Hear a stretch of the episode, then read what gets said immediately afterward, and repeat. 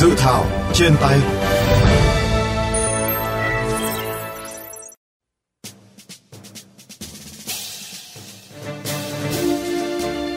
Thưa các bạn, được tách ra từ luật giao thông đường bộ, dự thảo luật trật tự an toàn giao thông đường bộ do Bộ Công an soạn thảo gồm 9 chương, 81 điều, gồm những quy định chung, quy tắc giao thông đường bộ, phương tiện giao thông đường bộ, người điều khiển phương tiện giao thông đường bộ. Đáng chú ý tại dự thảo luật này, Bộ Công an đề xuất quy định trẻ em dưới 10 tuổi hoặc chiều cao dưới 1,35 m không được ngồi ghế trước ô tô. Trẻ dưới 4 tuổi phải có ghế thiết kế dành cho trẻ, trừ ô tô kinh doanh vận tải hành khách. Người lái xe có trách nhiệm kiểm tra, hướng dẫn việc thắt dây an toàn cho trẻ. Đặc biệt tại dự thảo lần này, Bộ Công an đã đề xuất bắt buộc mô tô, xe gắn máy cũng phải kiểm tra khí thải. Theo đó, xe mô tô, xe gắn máy phải được kiểm định theo quy định của pháp luật về môi trường. Việc kiểm định khí thải được thực hiện tại các trạm kiểm định khí thải đáp ứng quy chuẩn kỹ thuật quốc gia. Theo lý giải của Bộ Công an, lý do đề xuất kiểm soát khí thải định kỳ đối với mô tô, xe gắn máy là nhằm bảo vệ quyền được sống trong môi trường ít phát thải ô nhiễm, giảm thiểu các tác động về môi trường của phương tiện tham gia giao thông. Bộ trưởng Bộ Giao thông Vận tải ban hành quy chuẩn kỹ thuật quốc gia về trạm kiểm tra khí thải xe mô tô, xe gắn máy, quy định trình tự, thủ tục đánh giá và cấp giấy chứng nhận đủ điều kiện hoạt động cho trạm kiểm tra khí thải xe mô tô, xe gắn máy, chứng nhận an toàn kỹ thuật và bảo vệ môi trường đối với xe cơ giới, xe máy chuyên dùng cải tạo, kiểm định xe cơ giới, xe máy chuyên dùng, kiểm định khí thải xe cơ giới, quy định về yêu cầu kỹ thuật đối với xe cơ giới thuộc đối tượng nghiên cứu phát triển có nhu cầu tham gia giao thông đường bộ. Dự thảo luật trật tự an toàn giao thông đường bộ đã được Bộ Công an lấy ý kiến rộng rãi các bộ ngành địa phương.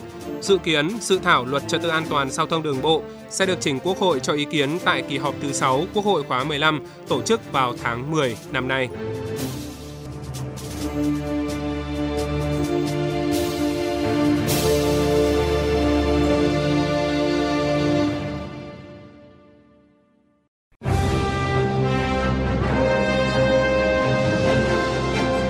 Tiếng nói lập pháp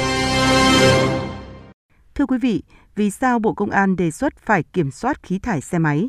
Công cụ nào, giải pháp nào để thực hiện việc kiểm soát khí thải mô tô, xe gắn máy? Phóng viên VOV Giao thông đã có cuộc phỏng vấn ông Hoàng Dương Tùng, Chủ tịch mạng lưới không khí sạch Việt Nam, nguyên Phó Tổng cục trưởng Tổng cục Môi trường, Bộ Tài nguyên Môi trường. Thưa ông, Bộ Công an đang đề xuất việc kiểm soát khí thải mô tô xe máy. Quan điểm của ông về đề xuất này như thế nào? Việc kiểm soát khí thải xe máy nếu mà ta có cách thì cũng không phải là khó. Chúng ta đã có kinh nghiệm của rất là nhiều nước. Thì hiện nay người dân cũng thấy băn khoăn hai việc. Một là liệu nó có phiền toái quá không, mất thời gian không.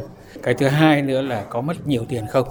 Tôi nghĩ rằng nếu mà chúng ta biết cách để mà triển khai thì cái vấn đề này hoàn toàn có thể giải quyết được. Mà chúng tôi nghĩ rằng là chúng ta nên truyền thông nhiều hơn, mạnh mẽ hơn để thấy rằng là cái việc triển khai cũng không phải là khó.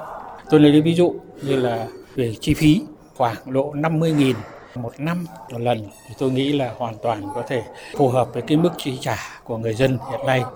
Tức là gì? Người ta chỉ tốn mỗi một nghìn đồng cho một tuần mà cái cái tác động của nó rất là lớn. Cái thứ hai nữa là về các cái thủ tục thì các nước đối với xe máy người ta làm như thế nào? Người ta sẽ đưa vào các cái trạm sửa chữa xe máy mà đủ các cái điều kiện. Tức là anh có thể đăng ký với những cái phương tiện về con người và các hệ thống quản lý tốt. Và cái thời gian đấy thì cũng rất là nhanh, tại vì bây giờ hiện nay công nghệ nó phát triển, thành ra là các cái thiết bị nó cũng rẻ. Hoàn toàn chúng ta có thể yên tâm làm được. Tôi nghĩ rằng là những cái chuyện như vậy thì là nó có mỗi một hành động nhỏ của từng người có xe máy là mình chịu khó hơn mình đi đăng kiểm rồi mình cũng bảo dưỡng thì có tác tác dụng rất lớn để đảm bảo làm cho sạch cho cái bầu không khí Hiện nay các cái điểm sửa xe thì tương đối nhỏ lẻ. Liệu những cái đối tượng như vậy họ có thể tham gia thực hiện cái việc kiểm định khí thải? ở đây không có chuyện là lớn hay nhỏ nhưng mà anh có năng lực hay không thứ nhất tức là anh phải có cái tức là cái năng lực là các trang thiết bị anh phải có cái thứ hai là anh phải có con người. Thì hiện nay thì các bộ bộ tài nguyên môi trường, bộ giao thông à, vận tải thì cũng đang xây dựng theo cái hướng như vậy. Như vậy, bất kỳ ai nếu mà đáp ứng được những yêu cầu thì đều có thể ấy được. Và như thế, người ta sẽ kiểm tra, kiểm soát các cái chất lượng của anh như vậy. Thì tôi nghĩ rằng là cái đấy hoàn toàn là có thể được nếu mà anh có những cái năng lực. Ờ, ông có lo ngại cái phát sinh các cái chi phí cho những cái chủ phương tiện xe máy nếu như phương tiện mà không đạt? Và đó sẽ trở thành cái nguyên nhân khiến không mặn mà hoặc là cố tình trốn tránh cái việc kiểm định hay không? Tôi nghĩ rằng là qua cái kết quả khảo sát vừa rồi thì chúng ta thấy rằng là cái chuyện đấy là nếu ta chỉ sửa những cái buji, những cái lọc gió, những cái gì đấy thông thường là không tốn nhiều thì tôi nghĩ rằng là cái đấy hoàn toàn là hợp lý, không thể lấy lý do như thế mà lại người ta từ chối được.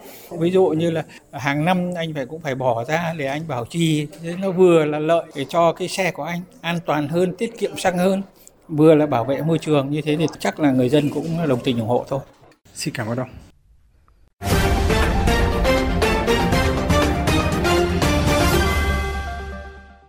Thưa quý vị, việc kiểm soát khí thải mô tô xe gắn máy nếu được thông qua thì sẽ có những tác động xã hội như thế nào? Phóng viên VOV Giao thông đã có cuộc phỏng vấn ông Phạm Trọng Nghĩa, Ủy viên Thường trực Ủy ban Xã hội của Quốc hội về nội dung này. Thưa ông, ông có đánh giá thế nào về đề xuất kiểm soát khí thải xe máy được đặt ra tại dự thảo luật ạ? Tôi rất là ủng hộ cái việc có các cái giải pháp kiểm soát cái khí thải của các phương tiện giao thông đường bộ nói chung, trong đó có cái phương tiện là xe mô tô xe máy. Một mặt là nó vừa đảm bảo cho cái đời sống của người dân giữ gìn môi trường. Khi mà chúng ta có các cái giải pháp để quản lý tốt được khí thải mà phát thải từ các phương tiện giao thông đường bộ thì là một trong những cái điều kiện chúng ta thực hiện các cam kết của chính phủ Việt Nam. Thì tại hội nghị COP 26 thì chính phủ Việt Nam cũng đã cam kết cái lộ trình phát thải dòng về vâng. không năm 2050. Theo ông, cần có những lưu ý gì khi thực hiện việc kiểm soát khí thải mô tô xe máy?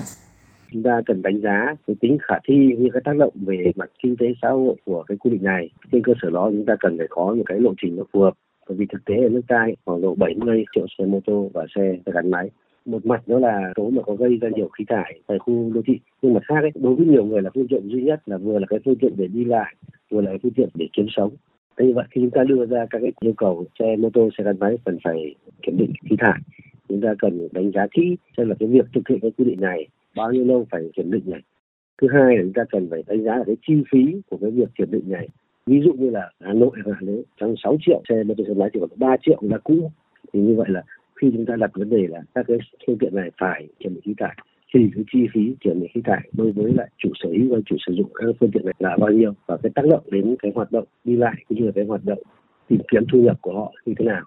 Cùng với cái việc kiểm soát khí thải của xe gắn máy, chúng ta cần có cái thứ tự ưu tiên và cần có những cái lộ trình và có các giải pháp đồng thời và mang tính chất thay thế cái phương tiện hiện có ví dụ như chính phủ phải có chính sách khuyến khích những người dân đang sử dụng những xe máy cũ chuyển đổi sang sử dụng xe máy mới hoặc sang những cái loại xe máy điện này ưu đãi về thuế cho những cái cơ sở sản xuất hay là hỗ trợ trực tiếp cho những người mua.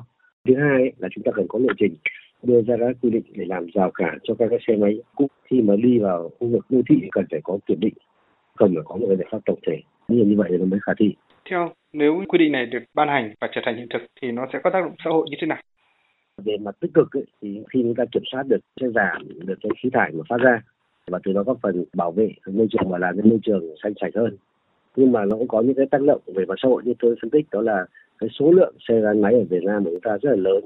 Nhiều người dân ấy, thì thấy xe gắn máy là cái tài sản và là cái phương tiện đi lại trực tiếp và tạo ra nguồn thu nhập. Khi chúng ta đưa ra các quy định chặt chẽ về môi trường như vậy thì sẽ loại ra rất nhiều các cái xe không đủ điều kiện để tham gia giao thông. Thì như vậy đồng nghĩa với việc là những cái người chủ sử dụng của những cái phương tiện như vậy, người ta sẽ không có phương tiện để đi làm.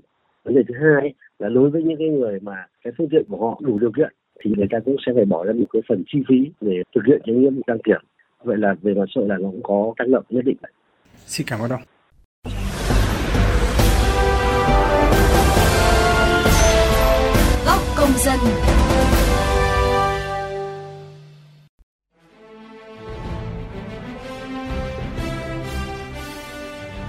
Thưa quý vị và các bạn, theo một nghiên cứu do Viện Khoa học Công nghệ Giao thông Vận tải thực hiện gần đây cho thấy, tỷ lệ xe máy tại thành phố Hồ Chí Minh không đạt tiêu chuẩn về khí thải là khoảng hơn 17%, Đà Nẵng hơn 25% và thành phố Hà Nội là hơn 54%.